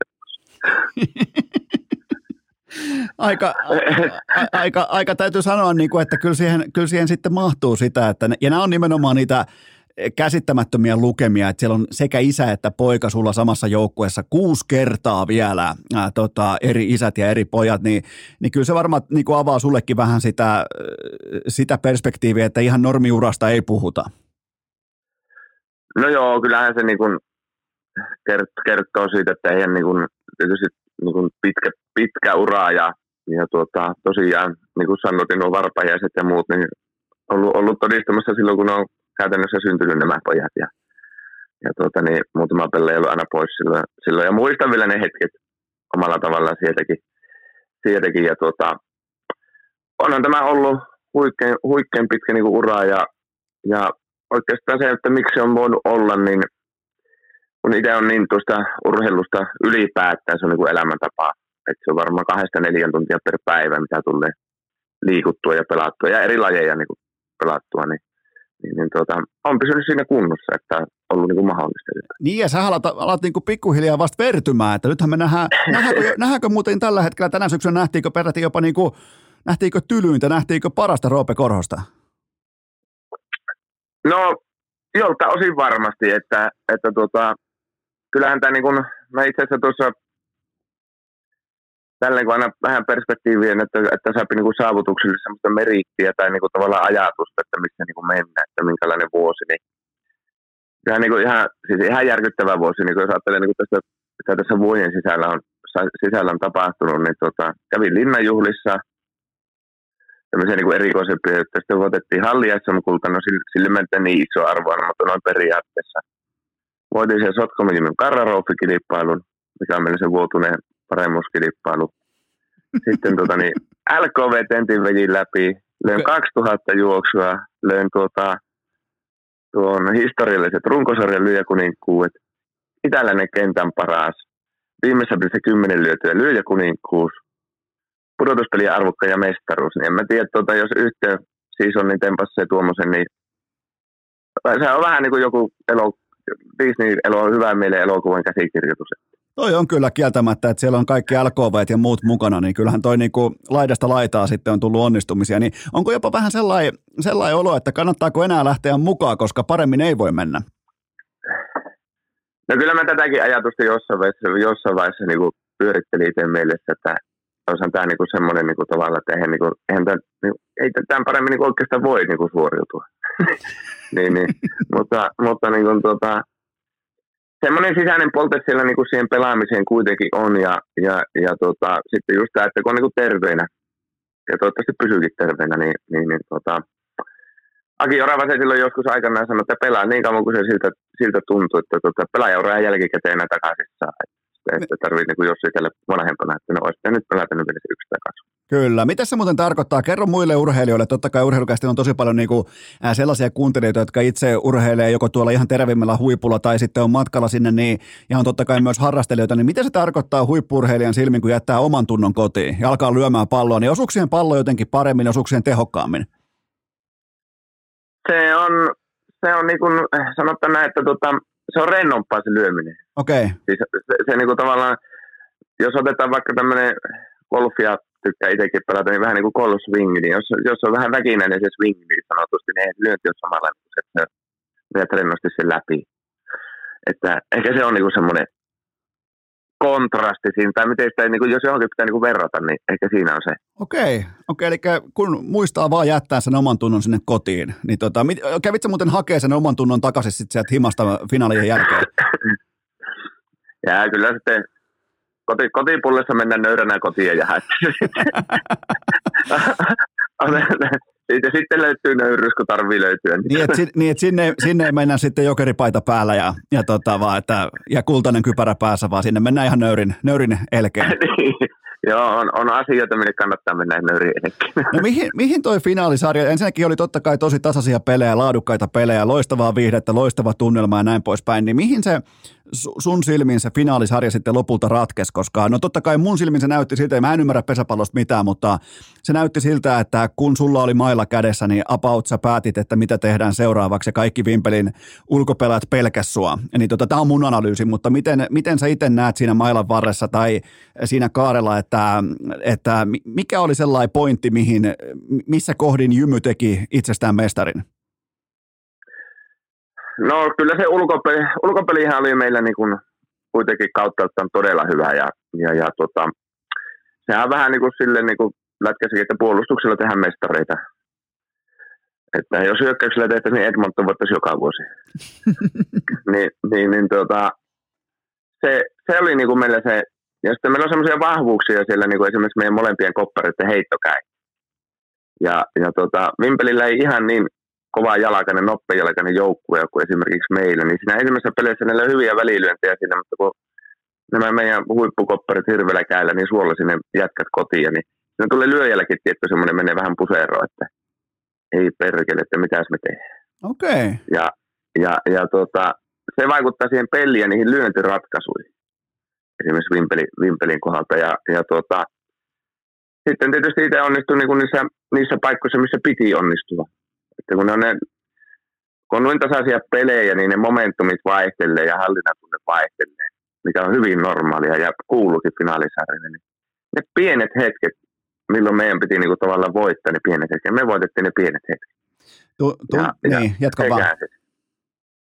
Se käänsi sen, niin kuin sen, sen meidän puolelle, että se varmaan Vimpeli oli niin kuin isossa kuvassa, niin jo kolmessa pelissä oli jopa meitä parempia, niin kuin, jos katsottaisiin hallinnan jakso koko peliajalta jopa eilen. Niin, niin. Mutta, tota, mutta ne, ne momentumit, milloin niitä pelejä piti kääntää ja pystyä kääntämään, niin me pystyttiin ne hoitamaan. No tuntuuko susta itestä, itestä siltä, että, että tota, sulla on Kinnusen Teemu enemmän tai vähemmän rintataskussa, koska näytti kulkevan nimenomaan hänen syöttöä vastaan. Jälleen kerran en ymmärrä pesäpallosta mitään, mutta ymmärrän toki sen, jos joku osuu jatkuvasti palloa ja pystyy lyömään sitä jokaiseen jokeen, mikä on lä- lähikunnankin lähellä, niin, niin tota, tuntuuko se siltä, että, että sulla jotenkin niin kuin vaan klikkas Kinnusen kanssa? No sehän on semmoinen kombinaatio se, se tavallaan se lukkari kautta se ulkokenttä, mitä sillä tekee, että ne on vähän niin kuin yhdessä, yhdessä ja, ja tota, ei ollut, ei ollut niin kuin hänen, hänen tekemisen niin kuin tavallaan hankaluuksia itsellä, että on ollut, sain, sain niin kuin aika hyvällä rytmillä pelata. Ja muista tuntuu, että hänellä oli vähän sen syöttämisen kanssa ongelmia muutenkin, että itse asiassa toisessa pelissä Hannes jätti kuuntelematta toisen väärin, jossa tota vapaata oli jo silloin. Silloin. Ja nythän viime, sitten tuolla Vimpelissä oli aika lähellä ja nyt tota, niin, niin, viimeisessä kotipelissä se antoi se vapaata oli juoksutta. En tiedä syytä, syytä että onko, en, en, en ehkä lähde nyt lautaskammosta puhumaan, mutta tota, tekeekö jännitystä joku muu, niin hänellä oli, se joutui keskittymään aika paljon siihen omaan syöttämiseen kuitenkin loppujen lopuksi. Joo, joo, no se kyllä osittain näkyy myös. Totta kai pelasi vuosi sitten fantastiset finaalit ja playerit ja nyt sitten tiettyä ontumista, niin se näkyy ihan tälleen rivikatsojallekin kotikatsomoon saakka, mutta äh, eli finaalisarja ratkesi siis toisin sanoen pieniin asioihin. Mennään, mennään merkittävämpiin ja isompiin asioihin, eli ensimmäinen kysymys liittyen mestaruusjuhliin. Kuka on tähän saakka ollut mestari? Mä, mä tiedän, että tämä voi, niin ranking voi vielä muuttua, mutta äh, kuka on tähän saakka ollut mestaruusjuhlien MVP? No kyllä, täytyy sanoa, että Aapolla on ollut kyllä hirveästi intoa. Okei, mikä, mikä, miltä osin ja missä kategoriassa nimenomaan Aapo on astunut esiin? No tämmöinen seremonia, seremoniamestari ja niinku, se tavallaan se, kun se pistää niin, sille niinku biisit soimaan, se itse lähtee hyppimään ja tanssimaan ensimmäisenä niinku tavallaan kannustamaan muita siihen, niin se, niinku, se vaan huomaa sille, että sillä on niinku ollut semmoinen kova innokkuus siihen ja siihen on helppo tarttua sitten positiivisia juttuja ihmisen helppo tarttua. Näin helppo on, tarttua. näin on mutta sekin, sekin, kun sitten laittaa 13 kerran ne biisit soimaan ja hyppii, niin tietää, tietää hyppineensä.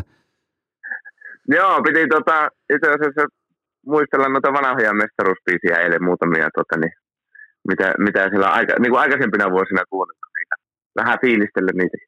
Okei, mikä oli, muuten, mikä oli teidän mestaruuspiisi nyt sitten ää, ää, tänä vuonna? Se taitaa olla tämä Irvin Goodmanin Aikon tekee nannaa, sitähän ne on jaksanut nyt kuunnella ainakin.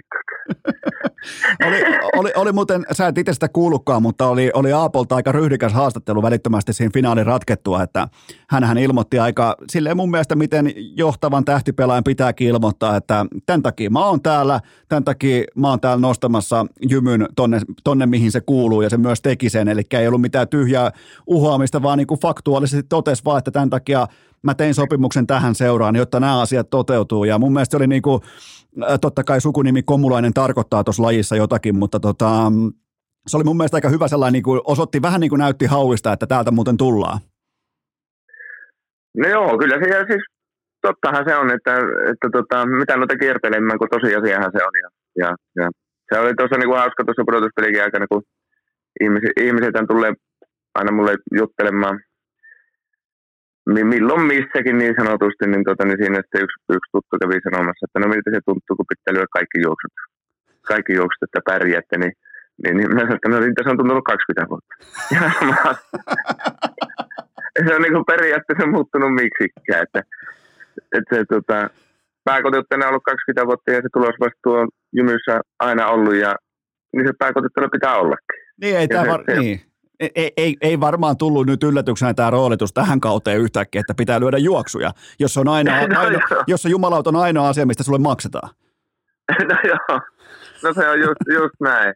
Että se, se vaan pitää niinku, tavallaan osata, osata niinku käsitellä niitä niinku asioita. Ja se on aina ollut niin, ja sitten tota, sä voit itselle tehdä sitä peikon tai sit sä ettei. Että tota, kuitenkin se niinku urheilussa, niin ajatukset ei saa mennä liian pitkälle tai liian hankalaksi. Että se pitää olla aina siinä siinä ytimessä ja siinä tilanteessa, missä just sillä hetkellä ollaan. Tai mutta se meni se homma vihko. Otetaan tällä ytimeen liittyvä kysymys, koska legendaarisessa Iivo Niskasen vierailussa hän muisteli, miten aikoinaan Jymyn junnu-pelaajat tuli Vuokatin urheilulukio, tuli seuraavana päivänä kultamitalit kaulassa, niin uskotko että teidän joukkueen junnut on mennyt nyt kouluun maanantaina äh, nimenomaan kultamitalit kaulassa? Oiskaan. En, en osaa sanoa. Minusta tuntuu, että ne ei ole vielä mennyt minnekään. Se voi, se voi se huominen päivä olla, kun ne sepastelee koulu, kouluun ehkä mahdollisesti. Niin tota, katsotaan, en osaa sanoa, että menneekö ne. Hu, huikeeta, tota, niin sehän vaan kertoo siitä, että ollaan niinku ylpeitä saavutuksesta niin sanotusti, kun tota, niin tällä lailla mennyt. Ja siinä mielessä ihan hieno, hieno homma. Ja, ja tota, katsotaan, mä luulen, että ne ei vielä tänään kukka vielä mennyt töihin, eikä kouluun, eikä muuallekaan. Se on Ehkä huomenna. Joo, en, enkä mä nyt sustakaan saanut aamulla sellaista tuntumaa, että sä käynyt ihan olisit lähtenyt tekemään LKVn hommia tuohon ihan kauhean lennokkaasti, että sä, sä nukut ensin mytyssä siellä jossain kiikkustuolissa ja sen jälkeen laahaudut vielä kotiin ja, ja tota, sen jälkeen alat ihmetellä, että mikä päivä, paljon kelloja, millä mennään, niin, niin tota, mun mielestä olette, mutta mut, mut silloin kun juhlat on to, kuulostaa tolta, niin, niin tota, silloinhan siellä on tehty oikeita asioita. No silloin on tehty oikeita asioita ja kyllähän niin kuin saavutuksia ja onnistumisia, olipa ne sitten elämässä periaatteessa mitä tahansa, niin kyllä niitä pitää juhlia ja ilota, ja ilota jos niitä niin kuin tulee kohdalle. Että hänellä sitten mitään merkitystä, jos niistä ei niin kuin, tota, käytännössä sitä iloa irti. Se kaikki pitää tismalleen, tismalleen paikkansa. Tuosta muuten tuli mieleen nimenomaan tuosta ihan suoraan lennosta ja lonkalta. Mulle tuli Etienen, sä oot perkeleen hyvä pelaamaan PlayStation NHL, niin pitääkö tämä vieläkin paikkansa? Oletko vieläkin ihan koko Pohjois-Suomen kuningas? No perkeleen, pikkusen, nyt, nyt niin kuin viime, viime kaudella niin vähän, vähän joutui ottaa jo nokkaan, tuota, niin että kyllä se niin kuin näköjään taso nousee niin kuin nuoremmilla tatihakkajilla, niin, niin, niin, tuota, niin vanha, vanha eilen, vai eikö ne enää reaktiot toimi, mutta en, enää ei pysty ihan niin kuin, tuota, niin rintaa, rintaa niin kuin kiilottaa ihan niin paljon. Mutta, tuota, siis hä- tätä, tarkennus, ihan ok. Roope, tarkennuskysymys. Häviät siis, missä yhteisössä sä häviät? Häviät sä himassa, häviät sä joukkuetovereille vai missä? Siis tuossa en minä nyt kotona häviä. Mä jo ajattelin, että niin, herra jo, Jumala, mä jo mietin, että jo, mitä... Jo, jossakinhan se raja nyt menee kuitenkin. Vaan tota, siis ihan onlineina, kun pelattaa tuolla puhuttina, niin kuin, mistä ne tulee ympäri Suomea eri puolilta maailmaa, niin vastustajat. Mä jo meinasin painaa paniikkinappulaa, että sä hävit himassa tai joukkuetovereille, niin mä olisin, mä, olisin tullut, mä olisin tullut takavarikoimaan sun pleikkariin. Ei sitä kotona, että meillä No meillä kyllä itse asiassa pikkupojan kanssa, niin siis se on varmaan kaksi-kolme tuntia päivässä, kun me jotain pihalla pelaa pesistä tällä hetkellä. No ne. Tai mitä, mitä lajia onkaan. Se, se, se oli itse hauska, se tuossa mulle yksi päivä tota, sanoi, että mistä tulee semmoisia tykkiä, että kukaan saa niitä kiinni. Kuuluu taka, takapenkit ja että no, ja jatko vielä siihen, että tota, miksi sä niille pallopojille niitä lyöntejä? Ei se ole mitään järkeä. Vastasitko, että no koska mä voin, mä saan pallon sinne asti. Joo, kyllä se niinku, väli, välitön kommentti niinku tuli, tuli tota, niin, kotiyleisöstä, kotiyleisöstä tai kotikentältä niin sanotusti. Ja se oli hauska, kun mä löysin yhdenkään, yhdenkään koukulla juoksun, juoksun tota, niin tänä kesänä, niin sitä piti nyt tuosta ruudusta katella ja, ja tota, sitten tuossa kotona viisivuotias vettää yhdenkään koukkua tuossa. Kato, mallentaa kaikki, niin joo, joo. On se, hauska nähdä, miten se tota, tarttuu. No siellä kyllä varmasti pesäpallo tarttuu, mutta kerrohan vielä tähän loppuun, että jos pitää antaa joku arvio, niin, niin nyt on 13 mestaruusjuhlaa takana, niin, niin tota, monet on vielä tulossa Roope Korhoselle. No, toivottavasti että ainakin yhdet. Että, että tota, niin kuin sanoin, niin tähän olisi ollut ihan huikea, niin kuin, tämä kausi oli niin kuin semmoinen, että tähän olisi ollut niin, kuin niin huikea tavalla lopettaa pelaajaura, että se olisi semmoinen tuhkamatarina, mutta kun tota, vielä, vielä riittää miellä intoa ja terveyttä, niin, niin, niin tota, kyllähän mä mestaruutta silti kuitenkin haluan sen oman pelaajaurani lopettaa, niin kyllä yhdet pitää ainakin vielä Joo, ja tuohon lopettamiseen mä totean vielä sen verran, että me ollaan suurin piirtein, sä oot mua vähän vanhempi, mutta ylimalkaa siis se, että et ikään kuin niinku olisi mukamas olemassa urheilussa joku tietty ikä tai joku tietty raja, minkä jälkeen pitäisi sitten mukamas lopetella, niin mä totean pikemminkin näinpä, että et, et lopettaa sitten, kun sieltä kannetaan ulos. Nimenomaan, että ei pysty toteuttaa vaikka sitä sun roolia, että ju, lyödään niitä juoksuja omalle joukkueelle. Jos ei se pallo enää mene vaikka saumaa tai luukkuun, niin, niin sitten lopetetaan. Eikä sen takia, että joku jossain ulkopuolella alkaa pohtimaan, että hetkinen, toi on 42-43-vuotias, että pitäisiköhän tuon lopettaa. Niin mun mielestä onneksi sellainen puhetyyli on ehkä vähän, äh, se on, se on suomalaisessa urheilussa onneksi vähän väistynyt, väistynyt sivuun. No joo, kyllä se niinku tuossa niin kuin ytimessä, että kyllä mulle itselle niin kuin se mittari on se, että mä en riippakiveksi lähde. Niin. ja, ja niin kuin roikkumaan, että sen verran kunnianhimoinen kaveri ja muuta, niin tota, jos ei tosiaan sitä saumansa, saumansa puhki, puhki, ja se on vähän semmoinen tasapeli, että yli 170 pitää pystyä lyömään, että menee käytännössä saamaan puhki, semmoinen veteen piirretty viiva niin sanotusti. Okei. Okay. Ja, ja, ja tota, niin, se, sen verran pitää olla lyönnissä potkua vähittää niin kilometriä takana, että sä saat saamaan puhki ilman niin ulkopelaajan virhettä. Jumalauta, opittiin, opittiin vähän niin kuin tutkalukemia, että, että kuinka, paljon, kuinka kovaa pitää lyödä. Teillähän melkein yksi kaveri heittääkin yhtä kovaa, että olisiko kuitenkin sittenkin syytä lopettaa? no, ta- tavallaan, mutta Itälännessä oli tuo, tuo kovuuslyöti kilpailu ja kävi sen voittamassa vielä tälle vuodelle. No niin, niin sieltähän me haettiin vielä yksi pinssi. pinssi. on tää, nyt on, niin. nyt, nyt, on, nyt on, on, on oikeastaan melkein jopa pakko lopettaa tämä vierailu, koska sä koko ajan niin keksit eri, eri juttuja, missä sä oot voittanut viimeisen vuoden aikana, niin, niin tota, sieltä vaan niin tulee näitä lisää näitä kultalusikoita ja mitaleja, niin, tota, niin tota, itse asiassa me tehdään nyt Roope sillä tavalla, että onko, jotain, onko jotain mestaruusjuhla lähtökohtaisia lopputerveisiä urheilukästin kummi kuuntelijoille?